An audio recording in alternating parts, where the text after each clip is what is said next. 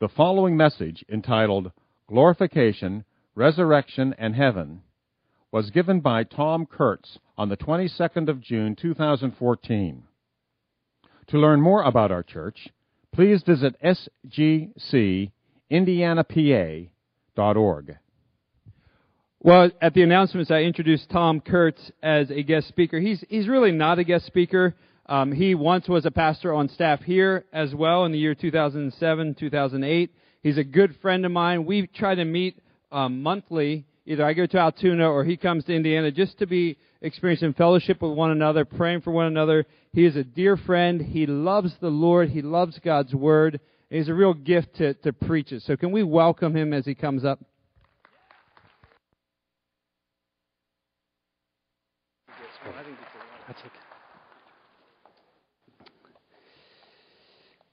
We will be moving throughout the Bible here today, but let me begin with prayer. And by way of prayer, I want to begin with Psalm 133. So join me in praying. Behold, how good and pleasant it is when brothers dwell in unity. It's like the precious oil on the head running down on the beard, on the beard of Aaron, running down the collar of his robes. It's like the dew of Hermon, which falls on the mountains of Zion. For there the Lord has commanded the blessing, life forevermore. Thank you, God. Thank you for your grace to us. Thank you for in your grace making known yourself to us. Thank you for your word, which shows us who you are and your desires for us. And I thank you for this particular word, which I cannot read without thinking about this church. How, how good it is. How refreshing. How sustaining. How precious. What a glimpse of life forevermore. So I thank you for these, your saints. I thank you for this, your church. I thank you for the partnership that we enjoy with this church. Thank you for the unity that you establish by your truth, lives that are transformed by the gospel of your grace. I have benefited so greatly. And I ask you now, Lord, I ask you, Holy Spirit, God, to attend your word this morning and to teach us and instruct us. I ask you for gifts over top and again of what you've already brought to us. I need you, Lord, to give gifts in preaching in particular so that we might hear from you in your word, so that this, your church, might benefit from seeing you, knowing you, glorifying you. And We ask you, Holy Spirit, as well, to work in the hearts of those who have yet to trust in Christ as Savior. May even now, in what they witness in your church and hear from your word and by the conviction of your Spirit, may they see their need of Christ and turn away from their sins and trust in Jesus as Savior. We ask all this, Lord, with great expectation, great hope in you, and for your great glory, O God. Amen. We're going to begin in 1 Thessalonians chapter 4. Thank you, Joe. And we will be in some other passages as well. But you can turn there to 1 Thessalonians chapter 4 as we talk about glorification, resurrection, and heaven. Glorification, resurrection, and heaven. My wife, Jody, and I look forward to road trips. We just returned from one. And uh, what we do, we're, we're kind of old school. Actually, some people call me a dinosaur. Uh, what we do in preparation for road trips is we contact AAA to map out our trip. Uh, we don't go by GPS, we go by map. And what we do is we get them to supply us with tour books. And so we read up on attractions and opportunities and we talk about different things that we would like to do. Um, and then we load up with water and Adventures in Odyssey CDs and special snacks for along the way We try to anticipate the equipment and food, and then we begin to stage out the packing. And, and it's kind of odd, but, but I find that the preparation process actually energizes us. And what happens is that in the preparation, we begin to look forward to a special trip in a special place. Now, there are going to be some unknowns that we're going to encounter along the way. Uh, but the plans draw our attention away from our everyday activities and challenges. That's what it seems like. But, but I think in actuality, what happens is that our everyday is drawn into the intentionality and deliberateness that this endeavor requires. You see, our future destination, this desired place for us to be, gives perspective and purpose to our present living. And that might sound deep to you because it is what hope is. That's what hope is. That's the way hope functions in our lives. And, and, and here's what I hope today for us is that if a family vacation can kind of stir hope, how much more so should a vision for heaven have for us in our everyday? And I want to begin with a definition of heaven that is given by Wayne Grudem. Wayne Grudem writes in Systematic Theology, he says, Heaven is the place where God most fully makes known his presence to bless. It is in heaven where God most fully reveals his glory and where angels and other heavenly creatures and redeemed saints all worship him. And, and you know, what I see and what I hear and what I've received is I, people trying to encourage me, and often I've done the same thing with just trying to stir hope about heaven, talking about heaven, because it is, it is what Wayne Grudem says, but we, we see it as even more. It's this place where God most fully makes known his presence to bless. And often I hear talks about streets of gold and, and no night and no need of sun, no pain, no suffering, no tears. And, and that talk is good and that talk is right. And, it has a very solid basis. But for those of us who are believers in Christ, believe it or not, and I hope you will believe this, we have something better than heaven to look forward to.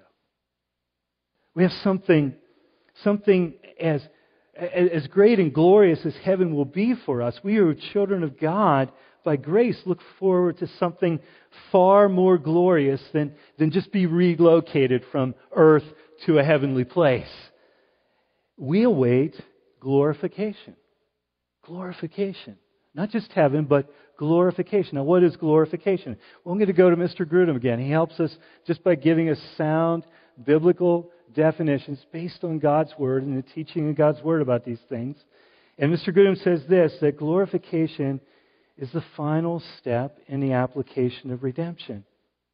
It will happen when Christ returns and raises from the dead the bodies of all believers for all time who have died and reunites them with their souls and changes the bodies of all believers who remain alive, thereby giving all believers at the same time perfect resurrection bodies like his own. That's better than heaven. Think about it. Think, think about it. Just break it down a little bit. It's the final step in the application of redemption. That's what Mr. Grudem says. He said, well, that, sounds kind of technical, but here's what I want you to do. Plug in Romans chapter 8. And in Romans chapter 8, Paul talks about how God calls us unto salvation, and then he makes us alive, and then all who are made alive are declared forgiven, they're declared righteous, and then they're fully adopted into God's family, and they're united in and with Christ, and they're made holy as Christ is holy, and then they look forward to this moment of glorification. It's this final step in the application of redemption. It's the final part of the goodness of God's grace in salvation to us. And then there's this part of what Grudem says that's so helpful. He says it's giving all believers at the same time perfect resurrection bodies like his own. See, we're not merely to look forward to a change of address. We're to look forward to unbroken union with our Savior. And that's where the writers point to in the New Testament. And that's what we want to look at a little bit more this morning. Let's turn to 1 Thessalonians 4 if you haven't turned there yet. And here's part of what this will look like, this glorification. We will be with our Lord. That's, that's what we see here in 1 Thessalonians chapter 4, verses 13 through 18. Paul is writing to the Thessalonians. He says, We do not want you to be uninformed, brothers, about those who are asleep, that you may not grieve as others do who have no hope. For since we believe that Jesus died and rose again, even so, through Jesus, God will bring with him those who have fallen asleep. For this we declare to you by a word from the Lord that we who are alive, who are left until the coming of the Lord, will not precede those who have fallen asleep. For the Lord himself will descend from heaven with a cry of command, with the voice of an archangel, with the sound of the trumpet of God, and the dead in Christ will rise first, and then we who are alive, who are left, will be caught up together with them in the clouds to meet the Lord in the air, and so we will always be with the Lord. Therefore, encourage one another with these words. We will be with the Lord. Those believers in Christ who have died will be raised from the dead. Think about that. No one will be forgotten. None. Old Testament saints go to a passage like Roman or Hebrews chapter 11 and read through the account of these Old Testament saints and think about some of the people that you've read about in your Old Testament, people like David and Samuel and Deborah and Ruth and Josiah, these different folks, they, they will be raised. And New Testament saints, New Testament saints, I think about the unnamed yet faithful saints in the New Testament. They will be raised. Historical saints. You look at Fox's Book of Martyrs. You look at, at, at a book like maybe even uh, Jesus Freaks, which goes back even into the, the, the history. And you think about men like Wycliffe and Tyndale and Bunyan. You think about these folks, they will be raised. Think about family members of yours who will be raised.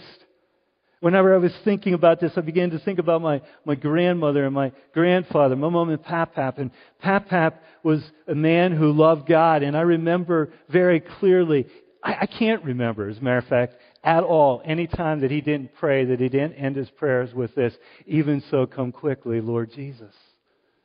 They'll be raised. My sister Tracy, who died of cancer back in 1990, she'll be raised.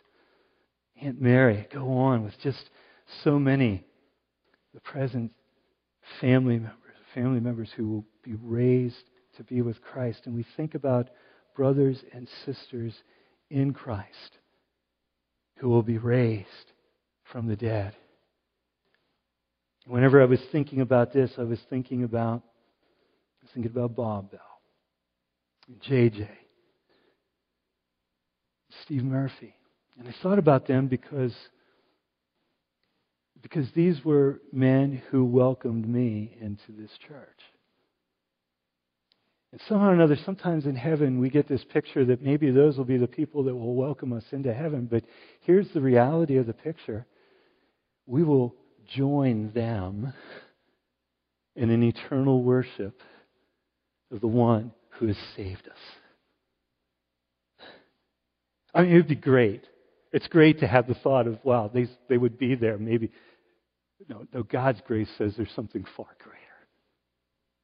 We'll be joining with them in an eternal worship. Those believers, dead in Christ, fallen asleep in Christ, they'll be raised. And then believers in Christ who are still alive will be caught up.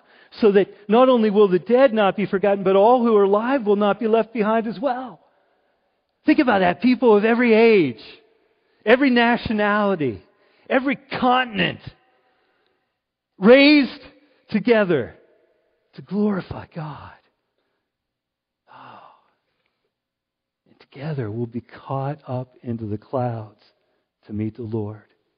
And so we will always be with the Lord. And you might say, well, Tom, that sure sounds like relocation to me. I mean, it sounds like that. I mean, even as you're talking, you're going with it. Yeah, because that's the way the scripture reads. But, but, but it isn't just relocation. It is really pointed at our union with Christ. See, the point of what Paul is driving at is not a change of address. He's saying, and we will always be with the Lord. We will be with Jesus, united and inseparable from Him.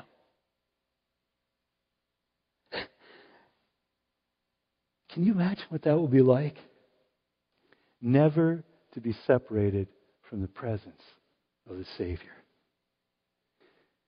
Some of you are still recovering from a week of camp, and some of you are anticipating a day coming up here. And what happens in that? There's this shared experience of life, and it's so cool to watch that happen, to observe that, where there's so much that's shared. And, and for me, as, as a pastor, it's, it's, it, you know, it's just neat to see Pittsburgh and Indiana and Altoona and that sharing together. But, but invariably, what happens from that short little period of window, that short period of time, people that might not have even wanted to be in the same cabin will be crying about leaving by the end of those three days. And it's just, you know, it's an amazing change that God works. And that's God's grace at work. But, but we know that feeling at week's end of wondering when will we next meet? Or maybe you know it as you've met and got together with a believer in Christ that you haven't seen for a while, and you sit down and you talk with them, and as that time draws near to say goodbye again, you start to feel that in your heart. It's going to be a long time until I see them again. And we, we know the pain of separation right now, but that is not going to be heaven so will we always be with him, Paul says. In Christ, with Christ, inseparable, uh, inseparable from him. We will always be with the Lord. This, this ought to stir our anticipation for Christ's return and our being with him. But not only that, not only that, but we will also receive a resurrection body. Turn to 1 Corinthians chapter 15. 1 Corinthians chapter 15. Well, the presence of Christ, but we'll also receive a resurrection body. And here's what Paul writes. He says, But someone will ask, How are the dead raised? This is verse 35 of chapter 15 of 1 Corinthians. How are the dead raised? With what kind of body do they come? You foolish person. What you sow does not come to life unless it dies. Now, don't read a lot of attitude into that foolish person part on Paul's there. I mean, he, he's just correcting, giving a necessary correction. But, but what he's saying is, listen, you've got to adjust your thinking here. What you sow does not come to life unless it dies. And, and what you sow is not the body that is to be, but a bare kernel, perhaps of wheat or some other grain. But God gives it a body as He has chosen. Each kind of seed, its own body. For not all flesh is the same, but there's one kind for humans, another for animals, another for birds, another for fish. And there are heavenly bodies and earthly bodies. But the glory of the heavenly is of one kind, and the glory of the earthly is of another. There is one glory of the sun, and another glory of the moon, and another glory of the stars. For star differs from star in glory. So it is with the resurrection of the dead. What is sown is perishable, what is raised is imperishable. It is sown in dishonor, it is raised in glory. It is sown in weakness, it is raised in power. It is sown a natural body, it is raised a spiritual body. If there is a natural body, there's also a spiritual body. And thus it is written the first man, Adam, became a life, a living being, and the last Adam became a life giving spirit. Speaking of Adam and Christ. But it's not the spiritual that's first, but the natural, and then the spiritual. The first man was from the earth, a man of dust. The second man is from heaven. As was the man of dust, so also are those who are the dust. And as is the man of heaven, so also are those who are of heaven. Just as we have borne the image of man of dust, we shall also bear the image of the man of heaven. You see, the body that we will have in heaven will be different from our present body. It'll be totally fitting for the glorious existence that awaits us. That's what Paul is laying out here. He said you have the seed versus the plant. You have different flesh, different types of bodies, human and animal and bird and fish. You have heavenly and earthly. You have sun and moon and stars. But here is what he's driving at. Each is uniquely outfitted for its experience. God knows what we need for heaven. Let me just push the pause button here. This is where this is where hope begins to work for us. If God knows what we need then, He knows what we need now. The same purpose that goes behind the heavenly goes with your present situation. But we look forward to this heavenly resurrection body, totally fitted for heaven. And it's necessary that we have a different body. If you were to go back to Exodus chapter 3, you would read about the encounter of Moses and the Lord, and Moses sees this bush that's burning but not consumed. He wants to step close. The Lord says, Listen, don't. You need to take off your feet because you're on holy ground. And the reason that we need that resurrection body is we're going to be the unrestrained holiness of God forever. Forever. And that's, that's just the radical nature of heaven and our great need of the Savior. We are totally unfit and disqualified for heaven if left to ourselves and apart from grace. And it's because of the devastating effect of sin. It's ruinous, it's degrading, it's disqualifying. But, but here is the mercy of God to us. Not only that He forgives us, not only that He cleanses us, not only that He declares us righteous and secures us as His children by His grace, but He promises to us all that we'll need to forever enjoy His presence by His grace.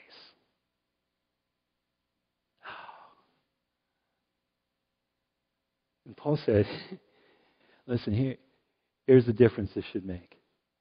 Here's the difference. Look at verse 58. Therefore, my beloved brothers, be steadfast and movable, always abounding in the work of the Lord, knowing that in the Lord your labor is not in vain. God's got you perfectly suited now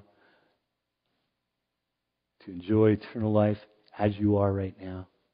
He'll do what's necessary for them, but what you do now matters for them. It's all of God, it's all of His grace. I mean, we're recipients of eternal life now. Not resurrection, not glorification, not there yet. That'll happen.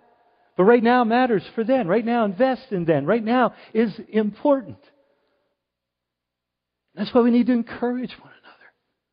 God's not done, but God will complete what he's begun. You know, faithful is he who called you will also do it. He's begun this good work in you. He will complete it.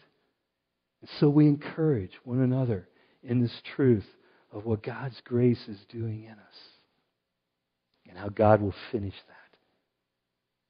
And what looks what we look forward to there. There's another phrase here about what awaits us, just this idea of glorification, this God finishing this work. If you turn back to 1 Thessalonians, and we have this idea that we're going to be with Christ, we're going to have this resurrection body, but he also says this he says that we will obtain salvation.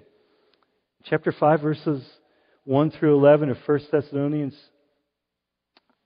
we read this Now concerning the times and the seasons, brothers, you have no need to have anything written to you, for you yourselves are fully aware that the day of the Lord will come like a thief in the night. While people are saying there's peace and security, then sudden destruction will come upon them as labor pains upon a pregnant woman, and they will not escape. But you are not in darkness, brothers, for the day to surprise you like a thief. For you are children of light, children of the day. We are not of the night or of the darkness. So then, let us not sleep as others do, but let us keep awake and be sober. For those who sleep, sleep at night, and those who get drunk are drunk at night. But since we belong to the day, let us be sober, having put on the breastplate of faith and love, and for a helmet the hope of salvation. For God has not destined us for wrath, but to obtain salvation through our Lord Jesus Christ, who died for us so that whether we are awake or asleep, we might live with him. Therefore, encourage one another and build one another up, just as you are doing. And God talks here about, in verse 9, God has not destined us for wrath, but to obtain salvation through our Lord Jesus Christ. Is this indicating that there's something lacking in our salvation? No, we have been fully saved by grace. We will never face his wrath. We will, God won't lose one of his children. But there are aspects of the fullness of God's grace which cannot be entirely or completely known until we are recipients of our resurrection body. Let, me, let me try to illustrate this as best as I can. Up until probably about five or six years ago, our TV viewing was limited to this little, the littlest of TV, probably not the littlest of TVs, but a very small TV. It might have been like seven inch diagonal, something like that. VCR player underneath. That's what we watched TV on. When we got high tech, we got a DVD player plugged into that, and we just began to watch movies over and over again. That's that's all about all we do, and that was really what we had. We had had that for about ten years or so. And then about six, seven years ago, we had a big screen TV. Plugged the DVD player into it, watched the same movies, and it was like watching them for the first time. And there's stuff that we never even knew happened. I mean, the sound quality, the whole picture was there, everything. Well, in a sense, that is what will occur for us in heaven. It's the same salvation, it's the same grace of God, but there will be further detail and there will be further delight. For all that you have received of God's grace to this point in your life as a child of God, get ready. It's going to blow you out. You'll need that resurrection body. Because you will know as you are known. I mean, it's incredible to begin to think. Now, listen, let's be very definite about this. The only, this is only possible through Jesus Christ. There is no other way for us to enter into heaven apart from Jesus Christ. We absolutely need Him. I mean, we need Jesus. We need the one who, who was born of a virgin, right? Fully God, fully man. We need the one who lived a sinless life never sinning and always doing what was right, and so then was able to willingly give himself as a substitute for us, to pay the debt of sin for us, to cancel the debt of our sin, and to cancel the wrath of, not just cancel it, but absorb and take the wrath of God that should have been mine and should have been yours. That's what Jesus did in his death. And then he rose from the dead. Rose from the dead blow your mind to think about that? See, he rose from the dead. Sin was completely paid for. Death was defeated. Ascended into heaven will return. Gather us. We need Jesus. Jesus said it best. He said, I'm the way, the truth, and the life. No one comes to the Father except by me. The only way this is possible is by faith in Jesus Christ. Now, now you need to think, how have I responded to this message? Have I turned away from my sin? Have I recognized myself as I am separated from God, apart from His grace? Have I turned from that and looked upon Jesus as He is, the only Savior? Your only hope of heaven is Jesus. Your only hope of forgiveness is Jesus. And for you who have done that, for you who God has saved, dear brother and sister in Christ, are you are you still growing in this grace? I mean, this is an eternal grace of God to you. This is meant to change your life completely and forever. For all that you have known, for all that you have studied, for all that you have looked upon Christ, there's still more. And for all that you receive from Him, it doesn't drain Him one bit. And God wants us to press into His grace by His Spirit, by truth, making connection between these truths and here, and, and encouraging one another in this work of God, this full and complete work of God. A work of God that will be with Christ, a work of God that will have this resurrection body, a work that we will see glories of grace that we have yet to fully see and appreciate, and, and, and, a, and, and a grace, a glory that, that says this as well. Turn to 1 John. This is totally amazing to me. 1 John in chapter 2. We're going to be like Jesus. We'll be like Him. We'll be like our Savior. As God completes this work, we will be like Jesus. Listen to what John says. He says, Now, little children, abide in Him. Abide in Him, so that when He appears, we may have confidence and not shrink from Him in shame at His coming.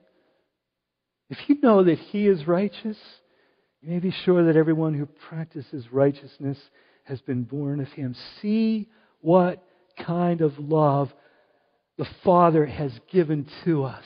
And the idea here is has lavished upon us. That we should be called the children of God, and so we are. Not just then, but now. And the reason why the world does not know us is that it did not know Him. Beloved, we are God's children now. That what we will be has not yet appeared, but we know that when He appears, we shall be like Him, because we shall see Him as He is. And everyone who thus hopes in Him purifies himself, even as He, Christ, is pure.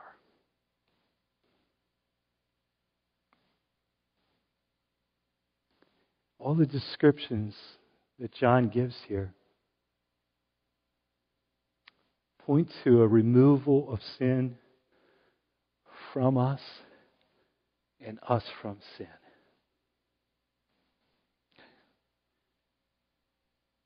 Think about that.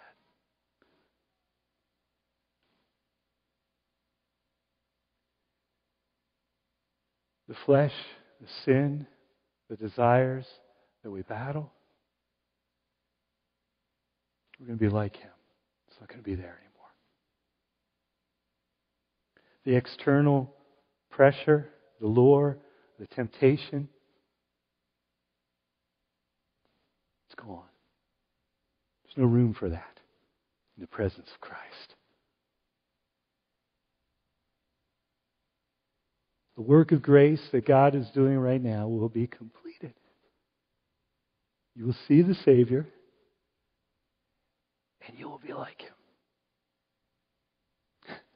because of God's grace.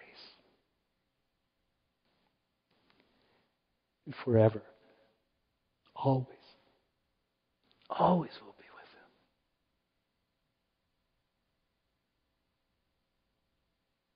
Wow. It's amazing. And you thought forgiveness and cleansing was something great. And it is. Thank God. Oh, thank God. But thank God as well that the work that He has begun will be completed.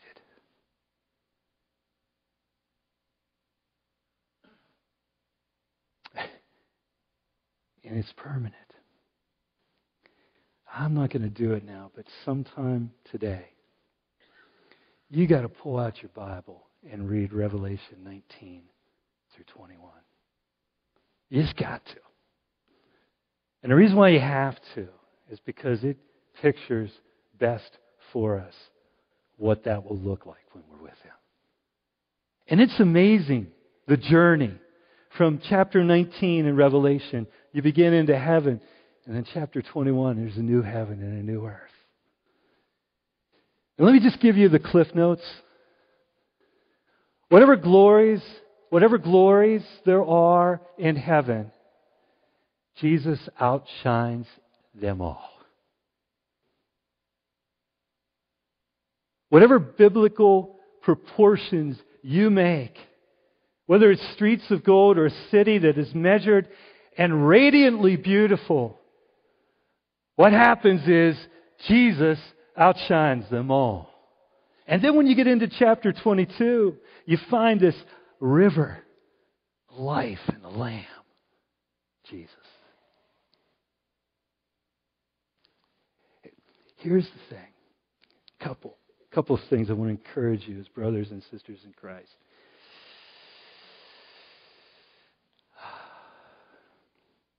What do you look forward to in heaven?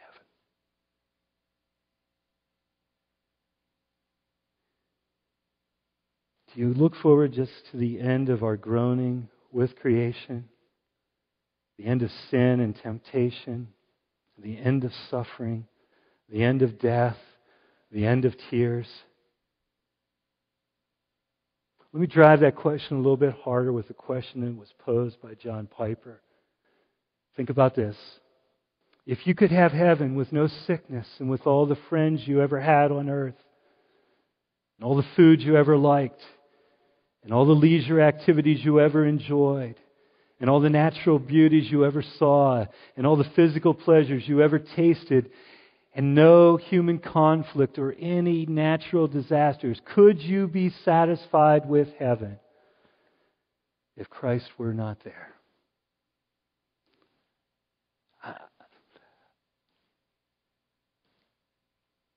That's a, that's a question we need to ask. Because I think too often what happens is we shape heaven by what we perceive to be absent in heaven. And there will be many things gladly absent in heaven. But biblically, it's to be on who's present in heaven. And that we will forever be with Him forever changed by His grace, forever secured in Him and His grace. That's the kindness and goodness of God. And if you are here and you've never looked to Christ as Savior, I appeal to you. Don't leave today without talking to someone that you might know the joy of sins forgiven and the hope of heaven. And for you who have trusted in Christ, encourage one another in Christ and the certainty of what is yours in Him. Encourage one another. Strengthen one another. Stir one another up. Remind each other. The good news gets better. do this as the worship team comes back up, as the band comes back up. Let's stand and pray. Oh God, how great is your grace. Oh Lord, thank you. Thank you, Jesus. Thank you, God. Thank you for these truths. And we thank you, God, for the work of grace for each who's here that has turned from sin. And, and maybe, maybe we just see heaven faintly. But we see Jesus as the Savior. Lord, just keep working. Finish this work that you've begun. I know that that's your purpose, God. Give us a hope rested in Jesus. And help us to stir one another with that hope. To stir one another to thanks to you, O oh God. We pray, God, work in the hearts of those who have yet to trust in Christ. Turn them from sin that they might trust in Jesus. And know the joy of forgiveness and the hope, the hope of heaven. Amen.